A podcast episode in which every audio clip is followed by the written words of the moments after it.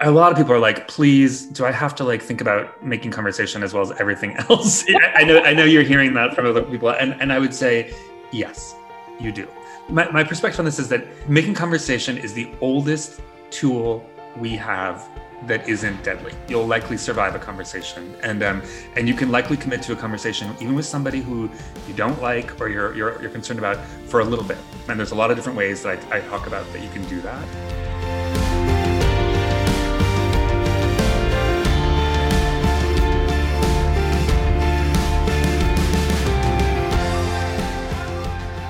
Welcome to the Wonder Podcast. This is your host, CCB. And today we're going to have a conversation about making conversation. We're going to be talking with Fred Dust, who's the author of the new book, Making Conversation. And we're going to have Fred explain who he is to us so that you will get the richness of his story directly from him.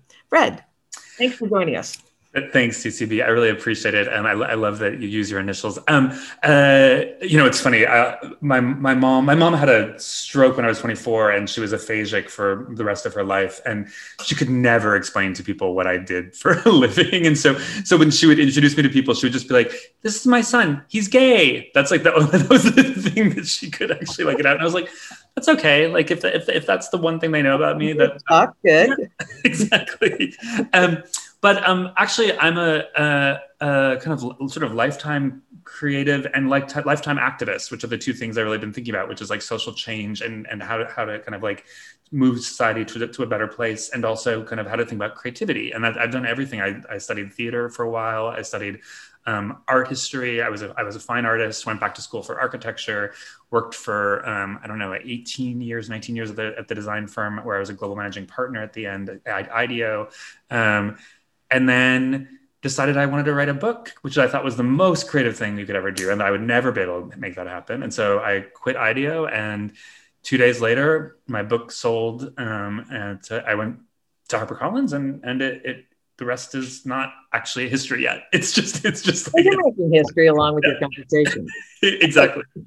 so the um the as placemakers, as an organization that is um, that is devoted to making place and and the impact that clearly recognizing the impact that place has on the human experience, I wondered if you would spend a little bit of time about talking uh, talking about the architecture slash moving into IDEO um, adventures and yeah. how that fits in. It's so funny. So I like I I had gr- I was just just to be really honest, I didn't quite graduate grad school because I got a job and like I was like I had one more credit and my thesis advisor um, wanted to hire me to do all of the workplace, all, all workplaces and retail because um, he he did mostly housing and so I was like. Oh, I, I need money. I'm, I'm going to get a job. And I was like, oh my God, I remember I was making not that much. And I was like, oh my God, it's a salary and there's like healthcare and oh my God. Um, but, uh, I, I, lasted about nine months um, before I, I, I, even though I was graduating, I was like, there's this place called IDEO. I think I'm going to try to go work there. And everyone's like, you're not going to get to get into IDEO. Nobody gets into IDEO. Um, and, and I basically, I remember my boyfriend and I were going to London. He was a graphic designer. He'd been trying to get into IDEO for, I don't know, gazillion years. And then I was like, I'm just going to send my, my portfolio in and say, Hey, you guys should hire an architect. Cause like they, at that point there weren't, there weren't any architects at, at, at IDEO.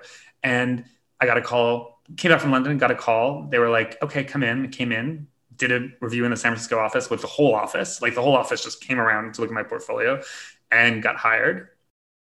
And then gradually, what I did, I, I, I ran some space projects. There was one for, that they were, they were doing for Stanford. Um, but then I actually built a practice that was called um, Smart Space. And the premise, and I think this will, this resonate um, with you, is that was that at that point, all of the money in companies were, were in marketing um, and so I really felt like it's like if you were going to kind of get the freedom and the and, and the ability to do work, we should be working with marketing and then kind of like help their design teams kind of like expand the thinking about what they would do. And so we we that's how I ended up doing all work with Banana Republic, um, uh, you know, just old uh, Gap Kids, like you name it. Um, uh, Marriott was a client for years, all kinds of hospitality.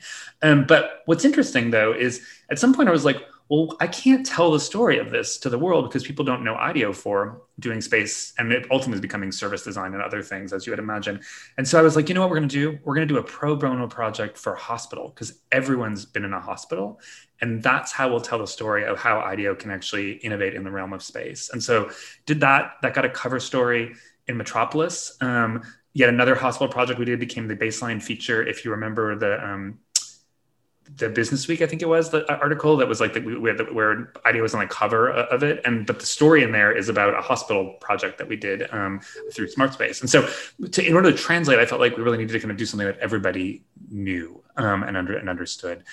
I, one thing I thought I would just kind of say to your people is, um, I've been thinking a lot about space recently, and I have a chapter about, about it in the book, and I, am writing a piece. I, am now write for Medium and multiple different magazines, and I'm writing a piece right now about why buildings still matter, um, because I very much believe they do. I think we should not let go of that. I think um, they actually probably matter more than ever. Um, and so uh, there's, there's, places where I was like, "Yep, let's just get rid of the building." Where I'm like, "Nope, we're we're holding tight to the building because the building is really it's it's going to be needed when we kind of like when we when we emerge from this." So I know it can feel a bit hard, especially as we're like in a year anniversary of, of, of, of, of this kind of pandemic. But just let me just tell you that spaces matter more than ever. I, Carolyn, you're you're in the office. Tell me how that feels. I'm in the office with very very few people. I will tell you, um, and I know that my organization is very concerned about how we feel and and how we are um, uh, our safety and our comfort and I know what the protocols are. We have been spending a lot of time uh, focusing on that so that um, I feel like you know it, I just left. I feel like I you know it's it's home. It really is, um, but it feels odd that the people aren't here. You know that we yeah. don't have that.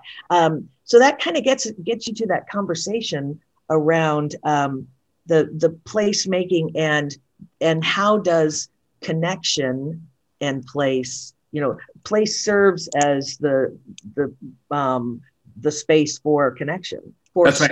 many activities and we've been talking a lot about design for connection how do we and we had you know prior to covid we were thinking you know lots of other types of you know but still we, you know where does collaboration take place where's creativity and innovation housed how do we support the, you know the we work with major uh, healthcare systems and we work with major universities. So where does healing and learning and all of that take place? It takes place in place in space. Yeah. So clearly, they they you know they maintain this this enormous importance. However, it is a giant shift that's taking place. Yeah, yeah.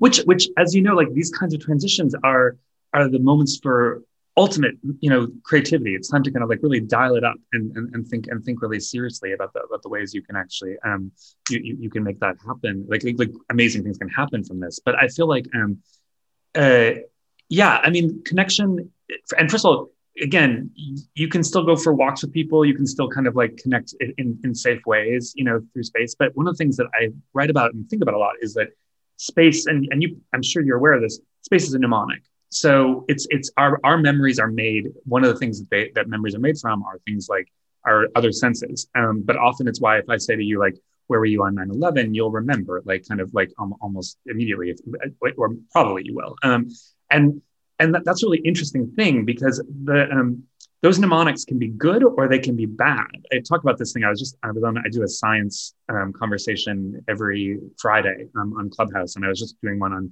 script spotting, which is getting good at spotting the implicit scripts that are established in a workplace, in a home, in a conversation, in an agenda, um, in any in, in anything, and and there you need to get really good at it because if you don't spot the script, you you end up living your life by that script. It's one of the reasons why you and I talked about the news hook this morning, which is just that the news hook is, is unconsciously setting the script of our week. And we need to like make sure we don't let that happen. Right. It's like we, we, we need to own our script, not not have the New York Times tell us what, what we should be thinking about. Um, and so all, all, that's to say that it's like spaces still matter. Like it's like um, it's you know I'm seeing in your in your office, and it, it makes me really happy to see it see an office. Like it's like um, in, other times, right now we're traveling around, but you would see us in our my office in Brooklyn, or and it's like and and those spaces still tell stories about us in in really remarkable ways. And so, um, I just I just think that there's like there's such power even in the in the evocativeness of just seeing a space um, and the kind of connections that can happen. That, that, can, that can.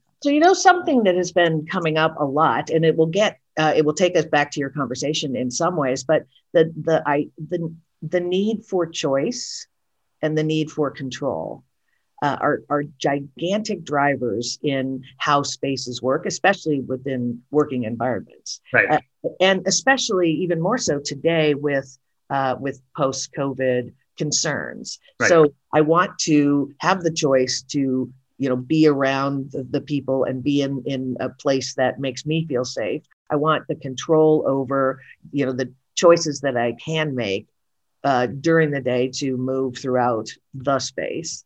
So yeah. there's there's if choice and control are so important, you know, in our lives in space, they're just as important in our conversations. That's right.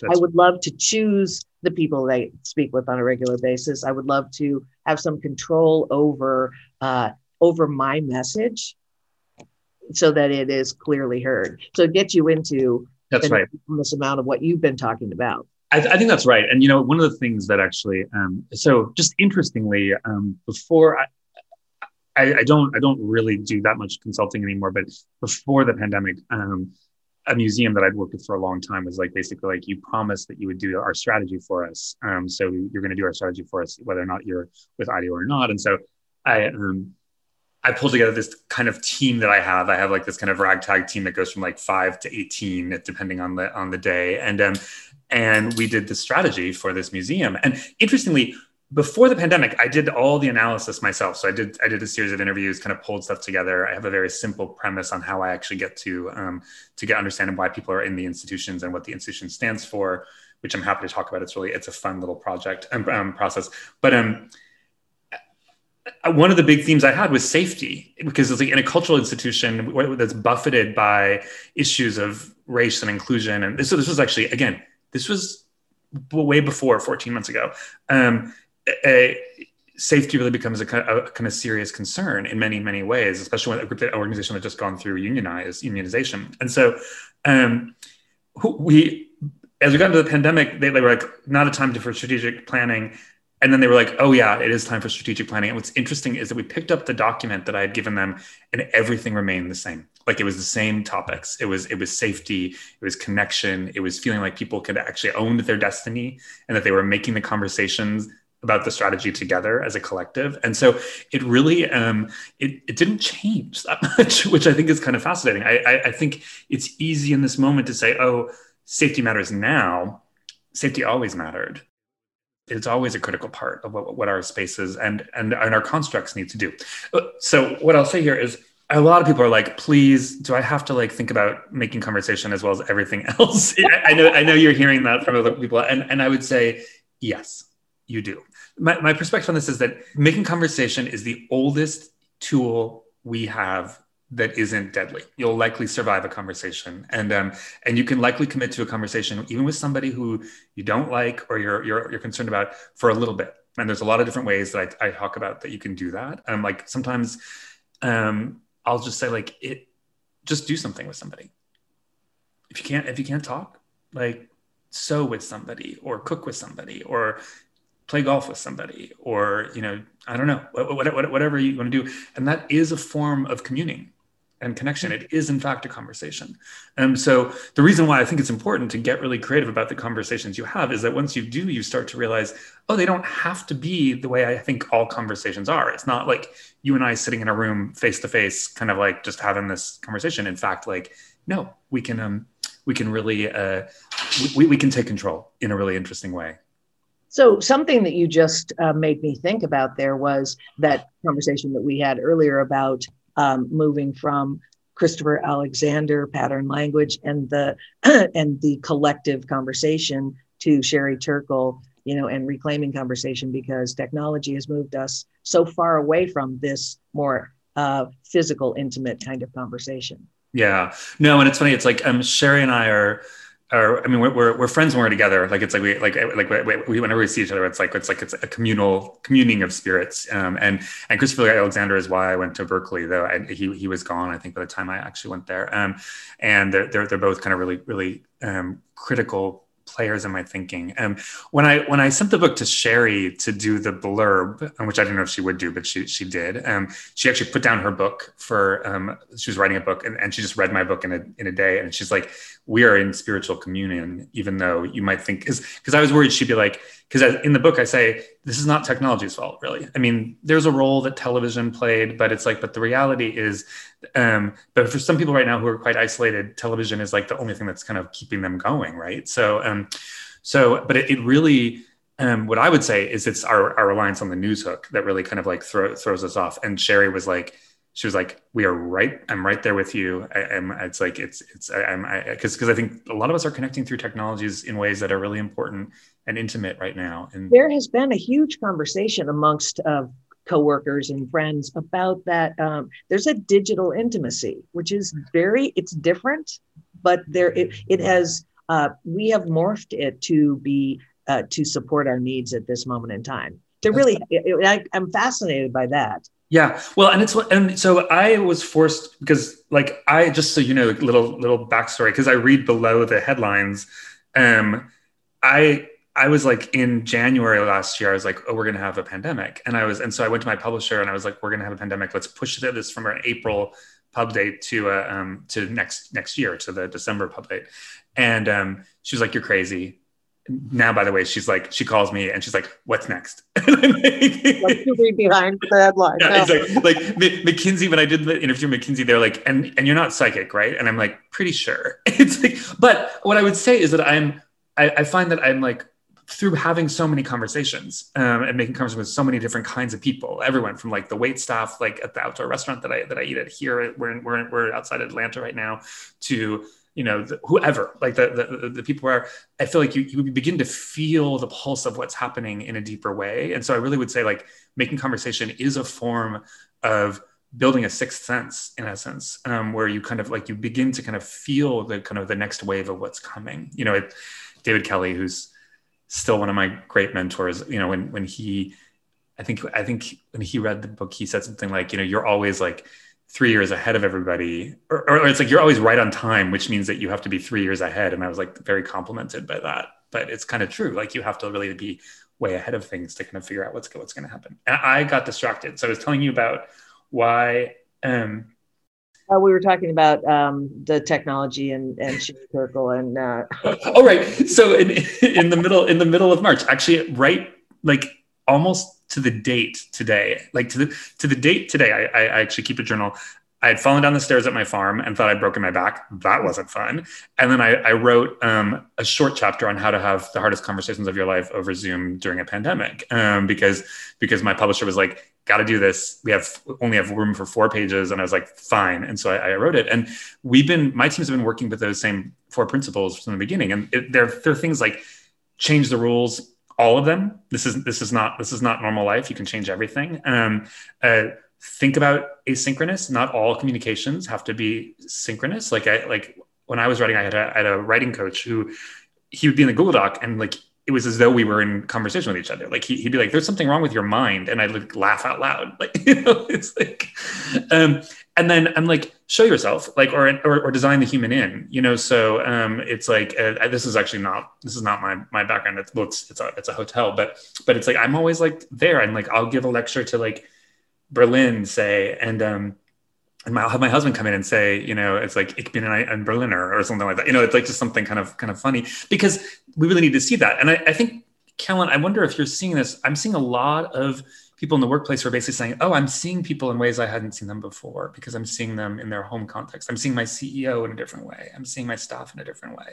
Which I think is it really creates that intimacy, that that unusual. We we know more things about each other than we ever have.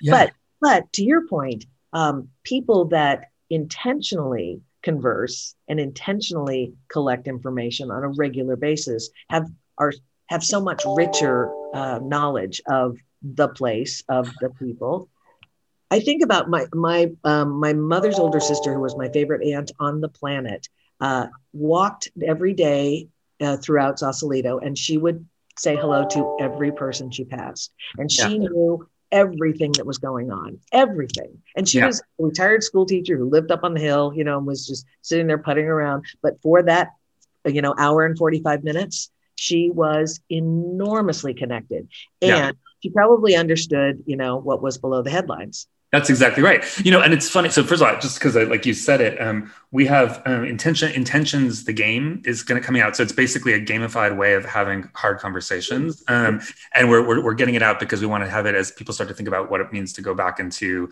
the workplaces or things like that. So it'll it, it's it, it'll be will be launched at the end of this week. So um, so check so check out intentionsthegame.com. It, it, it, we're just getting the, the the handle right now, and um, but but yes, I mean you're you're really describing my mother in in essence, like which which is that she was um before she had her stroke, she was kind of like she was the kind of person that everybody would come up to and they would they would tell her a story and she would listen with kind of curiosity and engagement and kind of creatively and even after her stroke and being aphasic which just makes it very hard to listen she still did that she would like wheel around the small town that in in washington on the coast and she would like she knew everybody and it's like and everybody knew her right right to the end so she died about a year ago um and uh a year ago a little bit before and i so i was actually in washington um uh hospices and and uh, and and elder care facilities during the the beginning of this pandemic. And but what's interesting is even as she was dying, people I could hear people in her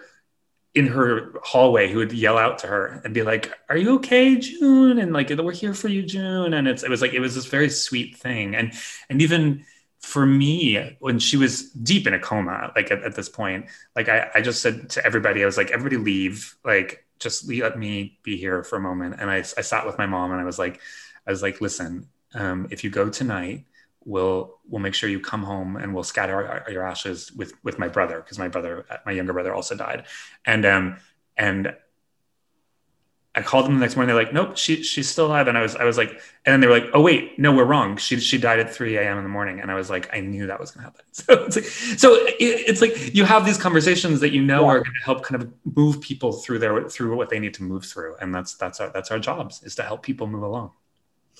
Okay, so um, tell me us just a little bit more about um, the the the creative nature of the conversation and how you helped break that down so that so that it's not as difficult as everyone might think. Oh dear Lord, I have to make a conversation.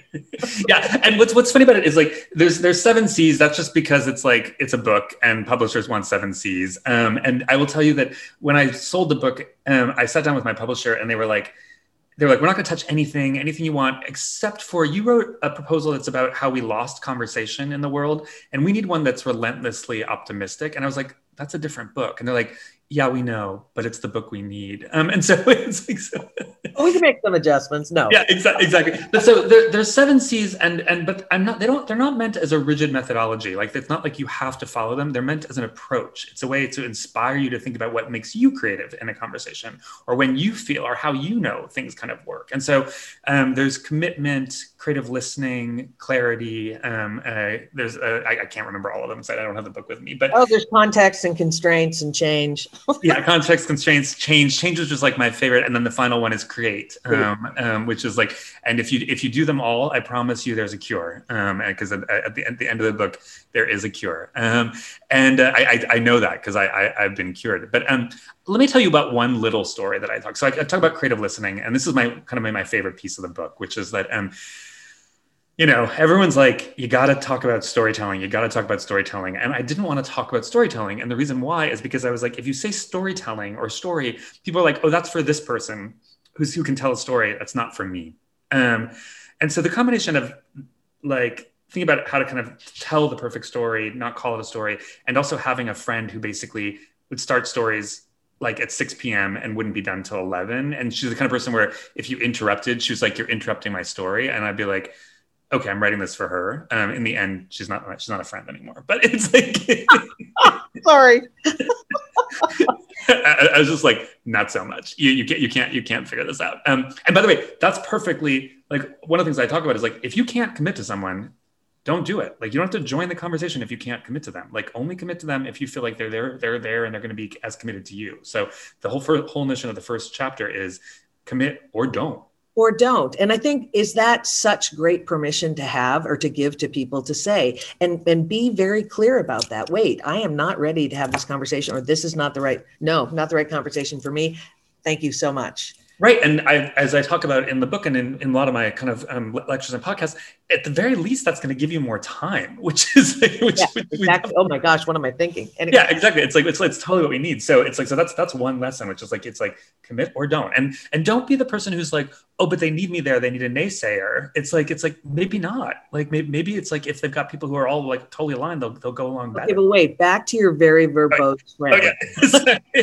there's the, wait, wait, there's that little bit. yeah. Yeah. So, so um, in the book, there's a there's a about a two page section that's called uh, illuminations, and illuminations were these little they're little kind of um, sketches or little sentences or little things that are alongside the medieval manuscript. They'd be things like flowers, or sometimes they'd be like "Help! I'm locked in a monastery." You know, it's like all kinds of different things that would be on the in the illuminations, and they're kind of meant to kind of like give you insight into the stories or distract you in an interesting way. And so my great grandmother was really good at storytelling. Um, and I'll tell you like my favorite story that she she ever told me, which is that um, she was a steelworker um, at night. So she basically she was in one of the women who went to the steel mills in World War II, but she liked it so much that she was like, I don't want to leave. So she stayed well into the 70s. Um, and uh, and so she was a steelworker by night and a farmer by day very tired. it's like, and, and, you know, had, had children, had like, a, had to take care of the farm, whatever. And um, she talked to her, we would sit every night. And she told me the story once about how she was walking so tired one morning up to the farm and she was like, just let me die now. I'm ready. And um, gradually out of the blue came this blue figure that came down closer and closer and closer. And it was sexy Jesus. And he winked at her and she had the power to go on. He didn't take her, he, he, he just winked at her. And so that I think is a perfect story. It's like 20 seconds. It reveals something about your values. She, you know that she's a her work ethic. You know that she was a spiritual woman. You know that like you know like that she was she she she would succumb to sexy Jesus. It had to be sexy. Um, you know it's like it's like like you call them sexy Jesus. I call them sexy Jesus. It's, it's, it's, like, it's like and because um, you always need a sexy Jesus in in your life. And then it's um what I love, and this is actually what I used to do work a lot with IDEO.org on, is like it's it ends with the insight. Oh, here's the twist. Here's here's the thing that I learned, and it doesn't tell you what happened afterwards. So you're gonna show up the next day to the swing to hear what that story, what what what, what happens next. Um, yeah, exactly. Cliff, yeah, exactly. Cliffhanger. Like, and so really work on that. I really, I really think it's like it's like as as designers, sometimes we want to tell all of our process, um, and what we really want to do is be like, let's reveal a little insight and then get people excited and then engage in what they want to do next. And so that's a um, if you're if you do one thing, I think that's one thing that you, you might practice is kind of practice illuminations. Um, you don't even have to read the book for that. There's a um, there's a, a, a, thing that's coming out. So. Oh, you make me laugh. Okay, well, it's the end of our time together, Fred. So I'm going to say, don't listen to what he just said. Get the book, read it, because I think it's incredibly important for most of us in the world today, and we have been inordinately charmed by our conversation. That's the royal we with Fred Dust. And we're going to leave it on that note of illumination and with a twist. Thank you so very much. Thank you.